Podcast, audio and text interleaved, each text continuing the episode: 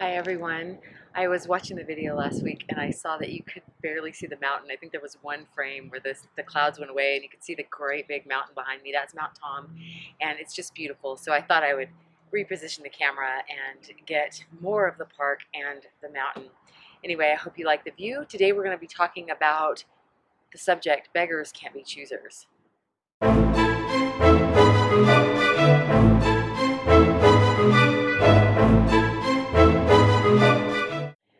Welcome back, everyone. I just wanted to welcome you to this week's study on Beggars Can't Be Choosers. This idea was born out of something that one of my mentors posted in his blog.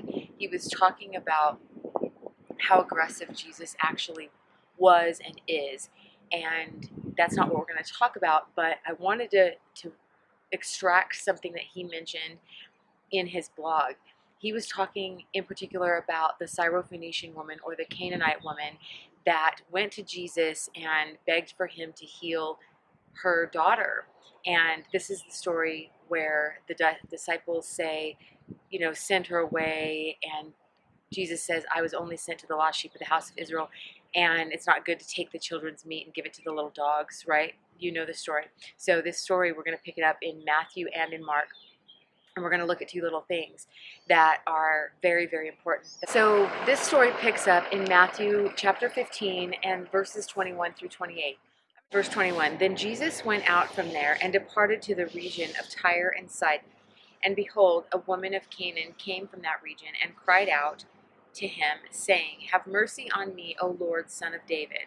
My daughter is severely demon possessed. But he answered her not a word. And his disciples came and urged him, saying, Send her away, for she cries out after us. But he answered and said, I was not sent except to the lost sheep of the house of Israel. Then she came and worshipped him, saying, Lord, help me.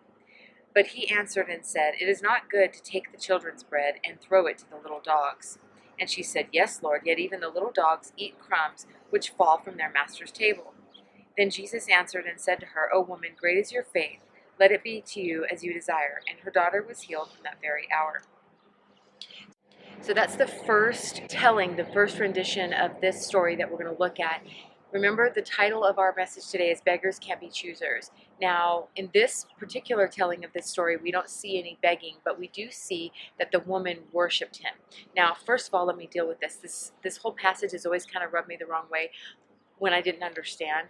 So, what Jesus is doing is he's actually dealing with two different people at the same time. He's dealing with this woman who's begging for her daughter, and he's dealing with his disciples because the disciples are saying, Send her away. She's half blood. She is a Syrophoenician. She's a Canaanite. She's not a Jew. So she's she's not what they would consider worthy of the healing of Jesus Christ. And so what Jesus does when he says, I was sent first to the lost sheep of the house of Israel, and it's not good to take the children's meat and give it to the little dogs, what he is saying is basically he's he's kind of chiding the disciples and pointing out their racism. Oh, yes, well, I was only sent to you because you're the only ones good enough, is kind of what he's doing. That doesn't really come across in the red letter print here in the Bible, but if you understand the Spirit of the living God and understand the nation of Israel and the racism that was rampant, not just outside of Israel, but also within Israel at the time, you'll understand this verse to mean something different than what it appears to mean on the pages. So, what Jesus is doing is he's saying, "Oh, well, you're the only ones worthy. I can't at all do this." Right? So that so let's that's that, but that's not our issue. The issue is this woman. So we see that she came and she worshiped Jesus, and when she was worshiping, he didn't even answer her. The Bible says he didn't answer her a word. And that's pretty profound. You know, there was a huge movement in probably the middle 80s and beginning 90s, I'd say, for people to start confessing correctly and keeping their words right, especially in the charismatic um, bodies of Christ. They would say, oh, you can't say this, you can't say that. And then there was kind of this morphing, this shifting of not asking God for anything, but praising Him for everything, but never coming to Him with a desire, just saying, Oh, I thank you that you've already done this. But when you have a need, you you didn't actually come to him you just worshiped him for already meeting the need just worshiping him. This word worship in matthew 15 refers to her kneeling down her humbling herself before him and acknowledging that he is christ that he can do this that he is her healer. And he doesn't say a word and he definitely doesn't heal her daughter. That's really profound because i as a member of the charismatic movement as a, as a charismaniac myself have seen lots of others like me that just don't ever ask God for anything, they just worship Him for things. And we can see from the scripture that that's not really what got her her answer because let's face it, we need answers. And this woman was desperate. She needed an answer. So she's worshiping him. She humbles herself before him. Let's look at the same situation in the Gospel of Mark and let's see if we can piece together the answer as to why she didn't get her answer at first and then she got her answer. Let's see if we can unpack this. So turn with me in your Bibles to Mark chapter 7, verses 24 through 30. Mark chapter 7, verses 24 through 30. Verse 24 From there he arose and went to the region of Tyre and Sidon. And he entered a house and wanted no one to know it, but he couldn't be hidden. For a woman whose young daughter had an unclean spirit heard about him, and she came and fell at his feet. The woman was a Greek, a Syrophoenician by birth, and she kept asking him to cast the demon out of her daughter. But Jesus said to her, Let the children be filled first, for it is not good to take the children's bread and throw it to the little dogs. And she answered and said to him, Yes, Lord, yet even the little dogs. And she answered and said to him, Yes, Lord, yet even the little dogs under the table eat from the children's crumbs. Then he said to her, For this saying, Go your way, for the demon has gone out of your daughter. And when she had come to her house, she found the demon gone out, and her daughter was lying on the bed. So, in this particular gospel rendition of this story, we don't find the disciples as much chiding Jesus, saying, Get her away from us, she doesn't deserve it, this and that. And the reason for that is because it's already in Matthew, and, and Jesus is putting a different spin on it here when he speaks through Mark as an author. And I want to point out this business of kept asking. Um, it says that she kept asking Jesus. And that in the original King James, I'm reading from the New King James, but in the original King James, that is the term begging. So what we have is that she worshiped him at first and then she kept asking him, or she began to beg him. Now, let me ask you this Have you ever begged anyone? My guess is your first instinct is to say no. But I can tell you that almost every female that I've ever met in my life has begged someone for something. Now, they wouldn't put it that way, but it's absolutely true. I'm absolutely guilty of this. Every, all of my daughters are. My mother is. Every female that I know is. What happens is they come and they, they put somebody on a pedestal. They say, oh, well, you're so wonderful. You're so great. And you can do this. And then they get no response and then they start begging them and they and what this looks like is they start with tears you know and they start crying and saying well don't you love me? and da da da da all this stuff and don't you love my this? and don't that's what this woman is doing. And essentially begging with tears like that is a manipulation. I know that you don't think it is, but it absolutely is. It was on my part, it is on my children's part, it is on this woman's part.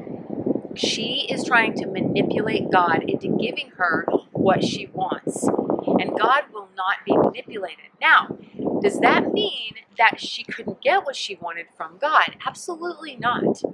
But people are so convinced that they can't just come boldly to God, that they have to beg Him, that God doesn't respect that. He that is us trying to manipulate God. We do it with people and we do it God. So another point I would like to make is this kept asking him thing. This woman kept asking. She was begging. You know, and the Bible says that we're supposed to keep knocking, keep seeking, you know, keep asking, and people get really confused. They think, oh, well, I have to ask him for healing. I have to ask him for healing. So this woman was within her rights to keep on going. That's what God told us to do to keep knocking, to keep asking, to keep seeking. And that's not what that means. That means to keep it as a lifestyle. In other words, if I ask my husband, sorry, the wind is in my hair.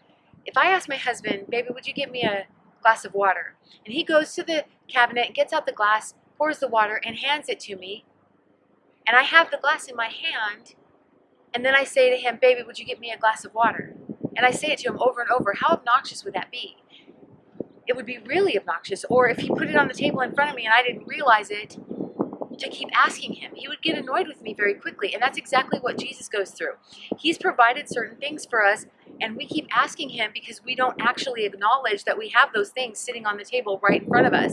So when God says, keep asking, keep seeking, keep knocking, he's not talking about asking for the same thing over and over again. He's talking now that there is an exception to that with salvation of your loved ones. I'm not going to get into that. But in for the most part, when you ask God for something, you ask once for that thing and then you thank him because he has already given it to you. Now there are things in the Bible that he's already given to you that you need to manifest. For instance, healing. You don't need to go say, God, please heal me, because He's already healed everybody. He said in 1 Peter 2 24, He said, By His stripes you were healed. Were implies past tense. Therefore, He's already healed you. In that situation, you thank God for His healing power, and then you speak to the issue. So, why would you speak to the issue? What gives you the authority to speak to the issue? Look at Isaiah chapter 45, verse 11. Chapter 45, verse 11 says, says that we're supposed to command the hands of God concerning His work. Concerning what He's already done, we are supposed to command His hand. He's already healed us. He's already prospered us. He's already blessed us. We're not really commanding God, as it were. We're commanding what He's created to obey Him. Okay? He's created healing in my body. And when I find something in my body that is not healed, that's not presenting symptoms or signs of being healed, I command it to manifest. I command the healing to manifest. And God said that we're supposed to do that. So, back to our story of the Syrophoenician woman. Why did she get her daughter delivered at the very end? The reason why is because she said, Yes, I may be a dog, but I'm going to eat anything that they leave over. I'm going to eat any crumbs that's left over. That's fine. I don't have to take of them. But I have my own relationship with you, and I'm in your in your house, and I'm under your table, and I'm going to take anything that's left, and I will take it. And anything that's left is good enough. It's enough, and that's her boldness. And she got bold, and she got a little bit of an attitude, like, "Hey, I can do this. This is mine. You haven't kicked me out. I'm your child. Because Jesus said, let it go to the house of Israel first. She, he didn't say, let it go to the house of Israel only. And she picked up on that. And she allowed the boldness on the inside of her to rise up. And immediately, and Jesus said, immediately for this saying, your daughter has been delivered. It was immediately. So beggars can't be choosers, but choosers can be choosers, right? When you beg, you're not going to get anything. But all you have to do is go to the Word of God when you have an issue, see what God says about it, thank Him for what He's already done, and then command the works of God's hands, His healing, His prosperity, His deliverance, His whatever, to manifest. You're not really commanding God, you're commanding His works to manifest. Because sometimes this sinful, fallen world goes in rebellion to God. And that doesn't just include the hearts of man, but it includes our bodies, it includes our finances, it includes our peace, it includes our very lives that find themselves rebelling against the name of Jesus and against the provision that God has already made. So I hope you've enjoyed this video. Sorry my hair is all crazy and the wind's blowing, but at least you get to look at Mount Tom. Just listen to me and look at Mount Tom if you can't stand it. Anyway, I'm going to wrap it up for now. Hope to see you next week. Remember, I love you, but most importantly, Jesus loves you.